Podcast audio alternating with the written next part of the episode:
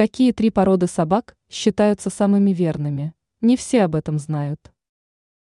Многие люди отдают предпочтение собакам только потому, что наслышаны о их верности и преданности. Однако не все животные отличаются данными качествами.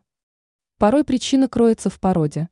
Некоторые разновидности собак быстро адаптируются как к новым условиям жизни, так и к новым владельцам.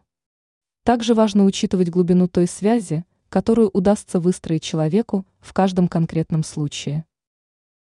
Какие три породы считаются самыми верными? Немецкая овчарка.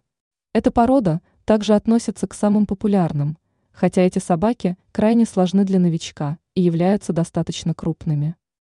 Но если вам удастся выстроить отношения с немецкой овчаркой, то ее любовь и преданность будут безграничными. Эти собаки способны действительно любить человека и хранить ему верность.